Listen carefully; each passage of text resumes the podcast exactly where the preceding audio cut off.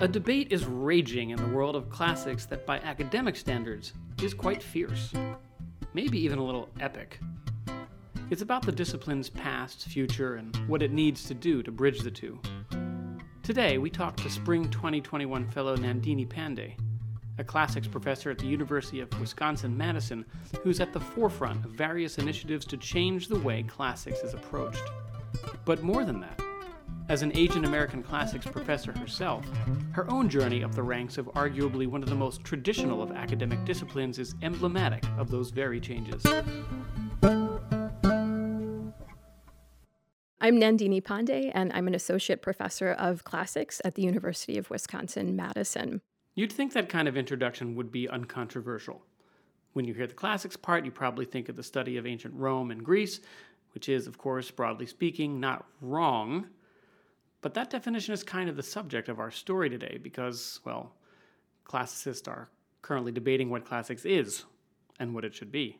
Welcome to the future of classics. We felt that uh, since this is going to be a discussion very much driven by you guys more than by us. In twenty nineteen, the debate caused some drama at the Society for Classical Studies annual conference.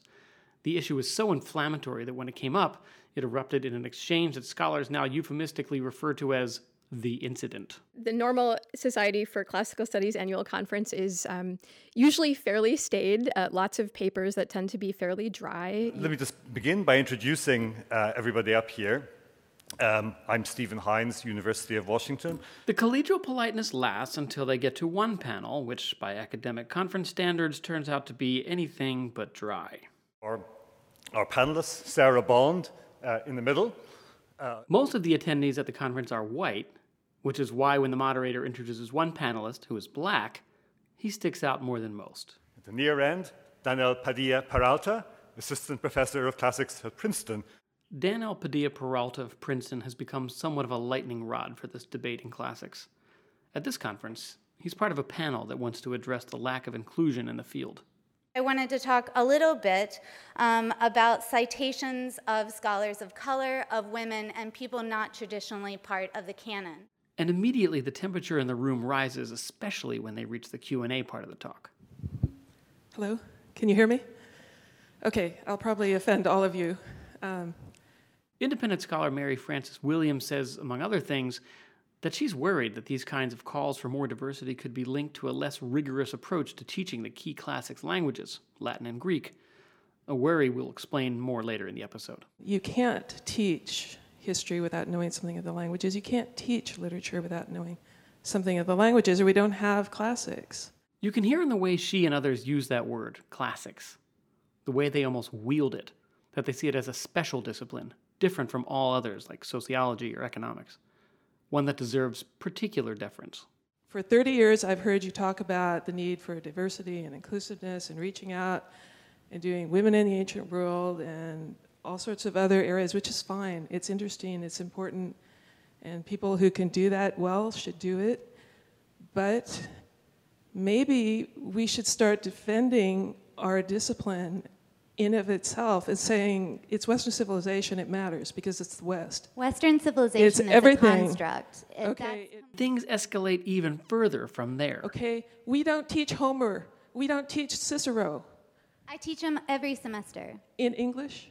As a survey, yes, undergraduate I English? Yes, I do. I have a history PhD. Most departments don't, okay? And then the incident happens. I'm not a socialist, I, okay? I, I, I believe in merit. I believe that the right. journals have okay. articles on the basis of merit. R- right. I, I don't so. look at you, the color of the author. And you, d- and you don't author. think that Sappho has merit. Okay, you may have got you, you may have got your job because you're black, but I would prefer to think you got your job because of merit. This caused a lot of tension in the room. She continued to speak and get more and more anxious, but also more aggressive. Mary Frances Williams is then asked to leave, and the society releases a statement condemning racism. There is more debate about whether the actual words she used were, in fact, racist. After all, she said you may have got your job because you're black, but soon the discussion becomes about far more than parsing her words. Find, uh, uh, as you're saying that, as, that, as, as, that people as, of color, black let people, me finish. I let, people you, I, I let you. I let you. I let you finish. They're so not now capable. I, I did not interrupt you once. So you are going to let me talk. You are going to let someone who has been historically marginalized from the production of knowledge in classics talk. And here's what I have to say about the vision of classics that you've outlined. If that is, in fact, the vision that affirms you and your white supremacy, I want nothing to do with it. I hope the field dies that you've outlined and that it dies as swiftly as possible. And I hope, I fervently hope, that those of you in the room will take stock and consideration of what has happened here.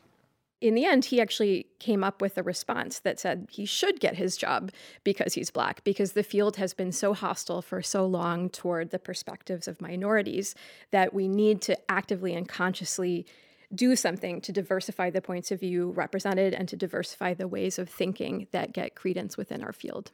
The incident led to a flurry of responses, many articles both attacking and defending Dan-el Padilla Peralta. Moronic social justice war on classics threatens our civilization. Classics in education. Social justice critics seek to impoverish students. The woke left wants to erase classic literature for kids. Like all crises, this one forced people to pick sides or at least form an opinion. Staying on the sidelines was no longer tenable.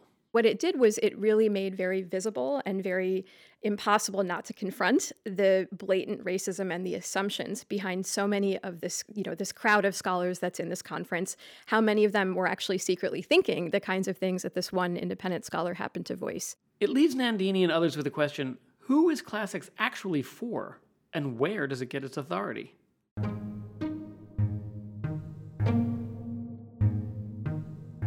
We're going to start looking into that question by finding out more about Nandini's journey through classics.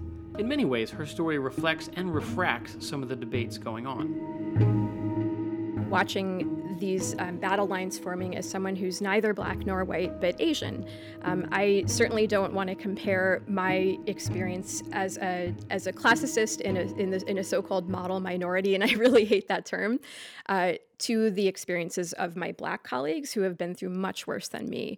But it has been really interesting to watch this conversation unfold as someone who's from a third party, from a different race that isn't always very prominent in the public eye. As an Indian-American classicist, Nandini is in the clear minority, kind of an outsider. But this status is nothing new in her life. I grew up in an Indian-American household, and I went to an American public school, and to some extent, I felt out of place in both spaces.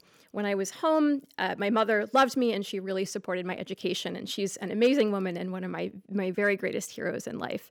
Um, but she was also struggling to belong, and she was very busy with work. She was an engineer. She worked long hours. As a self-described latchkey kid, Nandini found company and comfort in literature. I didn't feel comfortable in my school either, and I, I didn't really have anywhere to be that felt at home until I discovered reading and great books. She says the exclusivity of Greek and Roman literature especially appealed to her. I always loved keys and codes, and I remember when I was in elementary school, I learned the Greek alphabet with my friends so that we could have a sort of a code language with each other. We didn't actually learn the Greek language, but we transliterated our notes into Greek characters so we could pass them without being understood by our teachers.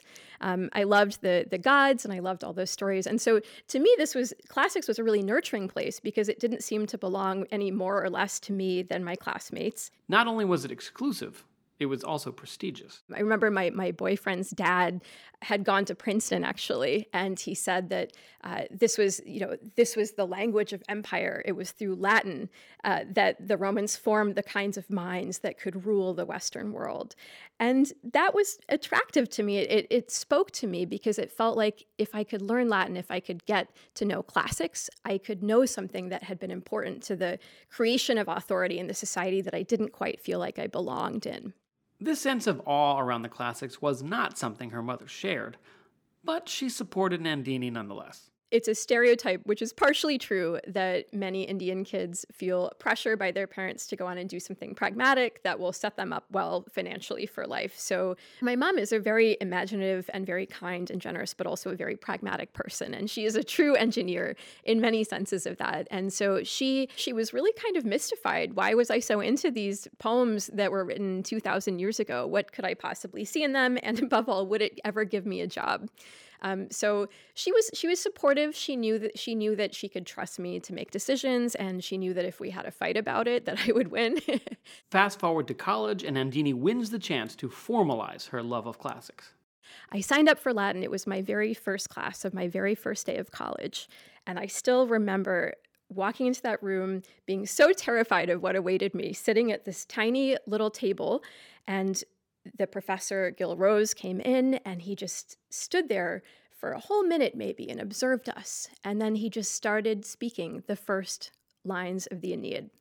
Arma virumque cano, Troiaeque primus ab oris, Italiam fato profugus lavineaque venit. And those words just sent shivers down my spine. The Aeneid is a work that would take on significance for Nandini for several reasons. Virgil's Aeneid is one of my favorite works in Latin or in any language, and it was written around the, in the age of Augustus. It features a Trojan hero named Aeneas, whose city has been sacked by the Greeks, and he is left homeless and a refugee with all of the other Trojans who've survived this long Trojan War that is recounted in the Iliad.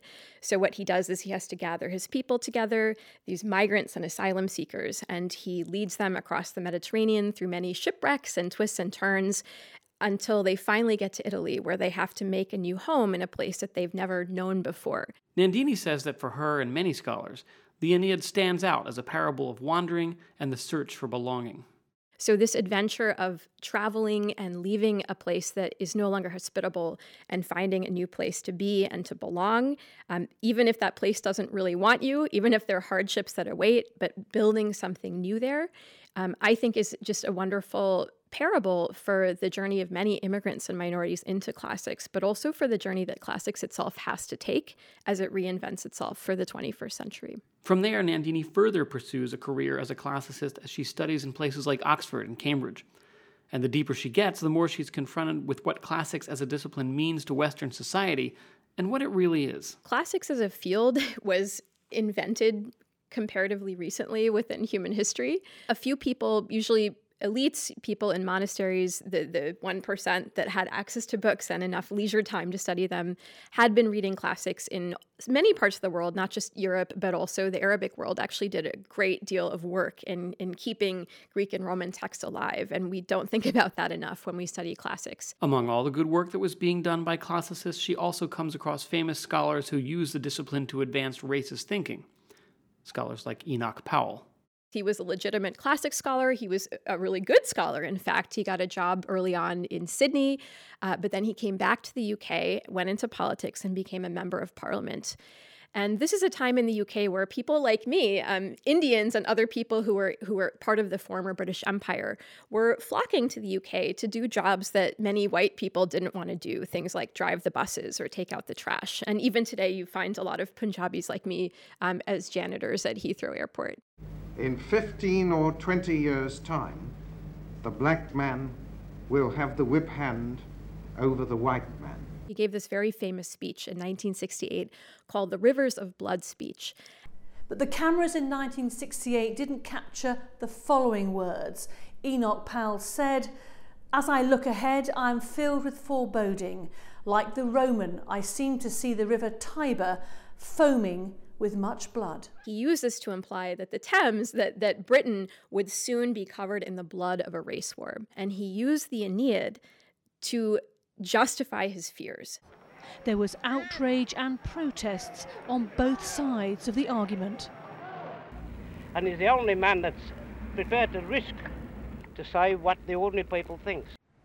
And the thing that shocks me, that Enoch Powell should have known better then, and I'm sure that he did, is that the Aeneid is actually a narrative of an immigrant migrating through great hardship and finding a home in a new place. So that the whole arc and the impulse of the Aeneid is exactly counter to how Powell was using it. Nandini finds that this kind of instrumentalization of classics to advance racist agendas is no isolated incident. In fact, it can be found in many parts of the discipline's history, and it grows out of an inherent sense of elitism associated with it. Classics has been a province of privilege, and it has been important to the, the idea of education for very many years, but also to the construction of elitism. If you were lucky enough to be able to go to school, um, if you were one of the landed gentry that could be spared from your tasks on the farm, um, you would probably have to, you would very often have to learn how to read and write Latin and Greek, not because it was of any particular pragmatic use, but because this was part of how elites were constructing themselves in various parts of Europe. In many ways, classics was almost synonymous with the very concept of education. Most universities got their start around departments that studied Latin and Greek and also the Bible. So classics was central, and it was often a founding subject of the first modern universities that were created around the eighteenth century. Um, in many universities in the U S, it was one of the very first majors that was offered, to, to use a modern term. The American Founding Fathers, for instance, were among those who basked in the glow of classics. You can go through and look at the, the documents of the Founding Fathers and how many of them had, had one of the very few classical educations that was happening at that time in, in the Americas. Um, so classics is central to the, the construction of privilege that is the modern university system. Also, that affinity for privilege fit very neatly into colonial conceptions of the world. Classics also has been handmaiden to colonialism and other forms of dominating parts of the world beyond Europe. It was through classics and the idea of, of carrying on a legacy of Greco-Roman antiquity, as well as through the Bible, that many European nations justified their supremacy over non-white people and argued that they were superior over these people and therefore des- deserved to go and colonize them. Rome in particular was seen as a unifying force in European identity and a pillar in the construction of whiteness. Classics has been called an origin story or a foundation myth for Europe and for the West. There was no absolute line of lineage or genealogy that meant that Greece and Rome were foundational cultures that somehow passed a heritage onward and upward to Europe. Uh, but in the nineteenth century, European scholars found it very convenient to construct themselves as the sort of teleological end of an upward chain of history that culminated with themselves. What's more, Nandini says that classics comes to be used by white supremacists to justify their beliefs. There have been many actual classics scholars who have supported racism, who have supported causes of white supremacy, even as far back as the nineteenth century. There are, and there are still classic scholarships and fellowships that are named after some of these professional classicists who supported white supremacy, people like Gildersleeve. There were uh, plenty of scholars who are cited on white supremacist websites today, like Tenny Frank, who blamed the fall of the Roman Empire on race mixing, on too many foreigners being let into Rome. So when we get to the nineteen sixties in Britain, um, we find scholars like Enoch Powell very much in heir to, by then, already quite a long tradition of using classics to ballast white supremacist causes. The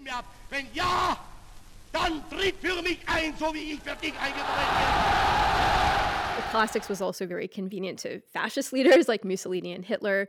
Um, so there is a very long tradition of this that, that has had horrible consequences in the twentieth century. Though many of those kinds of racist beliefs are not overtly present in current curricula, classics still retains its sheen of elitism. It is, after all, very difficult to excel in the field partly because it requires mastering two ancient languages.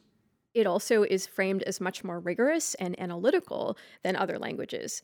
And actually, that kind of language that that teachers and professors use can actually be alienating to some students because it's implicitly messaging, this field is really hard. Only we only take the best students. We only take the people who are already the best of the best. And that exclusionary quality is compounded by the fact that you You typically have to do a lot of Latin and a lot of Greek to be able to get into grad schools. And then once you're in grad school, there's a very high attrition rate. There's a lot of exams and a lot of gatekeeping.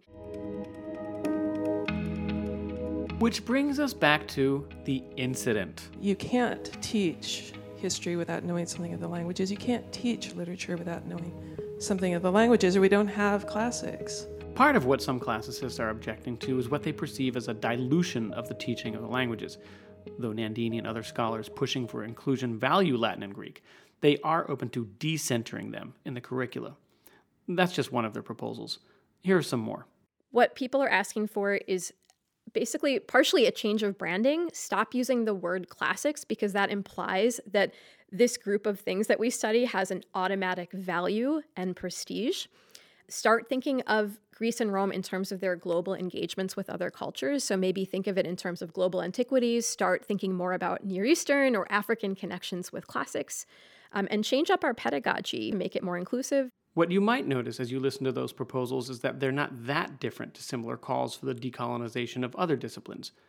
So why do these proposed changes get classicists so riled up? There is so much self-credentialing and so much gatekeeping in these responses. There's a tendency for people to just correct um, or to call attention to their own qualifications, to call attention to the fact that they went to Harvard or went to Oxford and they worked very hard, um, that classics is foundational. These are things that these people told themselves about why they wanted to get into classics. And now that people are asking questions about the nature of the authority of classics, they interpret this as a threat to their own authority as people, and a threat to their own prestige, and a threat maybe to their own salaries or to their own jobs. For Nandini, this kind of backlash gets at the heart of her research. She studies diversity in Rome and has found that what many people are defending when they defend the idea of classics, specifically Rome, is based on a false presumption of ethnic homogeneity. She's found that Rome was actually filled with influences from all over the empire, and that it wasn't simply quote-unquote white. Like Western civilization, whiteness is a concept that had to be invented. It's not a concept that's intrinsic to the human species. And what I think is fascinating about Greece and Rome is that they transport us to a time before race existed as we know it. So the Greeks and Romans understood that there was human difference. Um, they knew that some people looked different and acted different, but they typically assigned these differences to environmental or cultural factors. And that means that we have nothing approaching the systemic and scientific, I, I should say, the systemic and pseudoscientific idea that there are certain biological differences between different groups of people that set them into permanent relationships of hierarchy against one another. Nandini says Romans tended to have stereotypical but not necessarily ideological explanations for human differences. They believed that people had certain skin tones or certain temperaments because of the climates that they grew up in. So they thought, for instance, that Gauls were, were very pale, also hot-headed, quick to anger. Um, they thought that that people from the South were smarter and craftier, uh, but maybe physically more weak. They had a few stereotypes like that, but they didn't think that those were determinants of somebody's value or someone's characteristics, and they also didn't think that they passed down forever generationally. So their views about race were less hierarchical than modern conceptions. Nandini also says that Roman openness to integrating new peoples into the empire was a key reason for its expansion. There's no sense of ethnic purity. The Romans' earliest myths are about immigrants arriving. Aside from Aeneas, who's a refugee, we have Romulus, who founds a city but then needs people to populate the city. So what he does is he opens the doors of Rome and invites people from all over Italy, which at that time was a very multi-ethnic, multi-linguistic place, to come and move to the city. And he didn't care what their background was. He didn't care if they had been criminals or slaves or anything like that. Many people who report these myths later on actually say this is the secret to the Roman success. They were they were really inclusive. They were willing to enfranchise the people that they enslaved. They were willing to marry outside their groups. And it's through measures like this that Rome's population grew strong, that it was able to take over so much of the known world. Self-guilt or self-hate.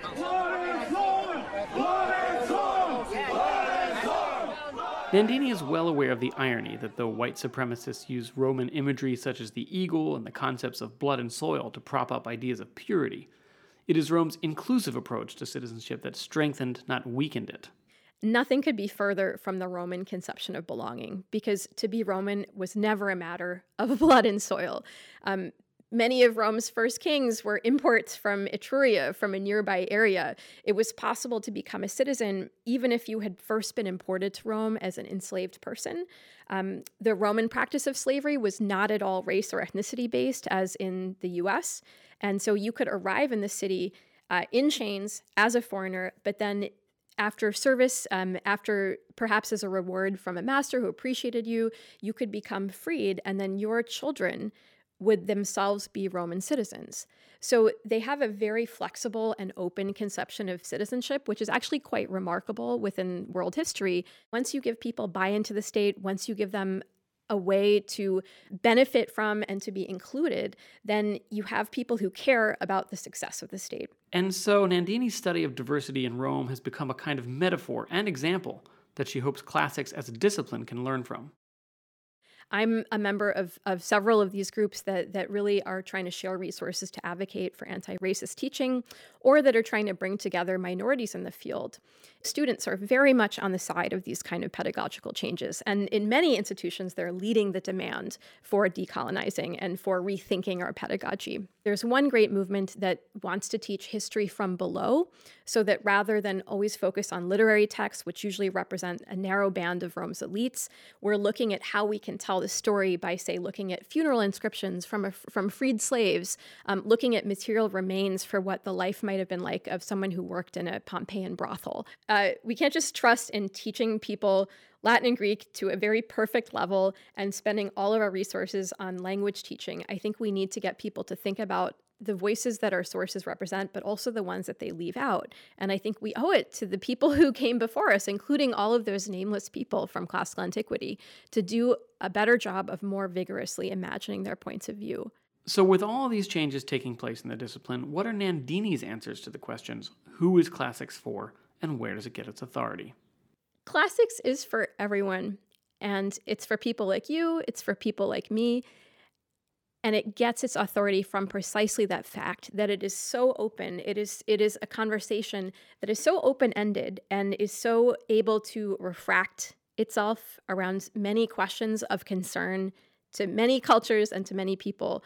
Um, that's the joy of classics, is it's it's a continuing conversation over time and space among many people about how meaning is made, why we tell the stories we do, how we imagine the history, and how authority comes about.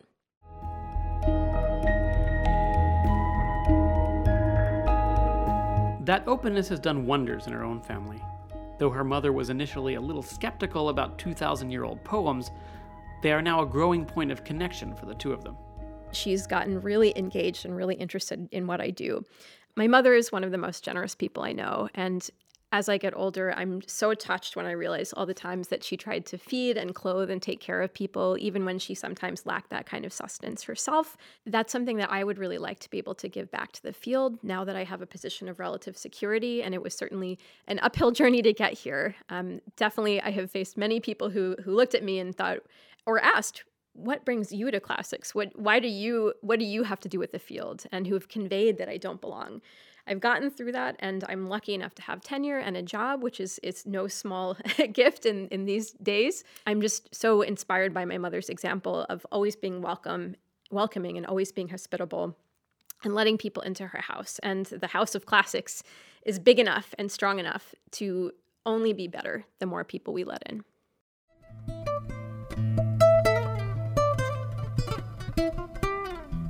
That's it for today's episode. You can listen to more of our interviews with American Academy Fellows and distinguished visitors on our website, american academy dot d e.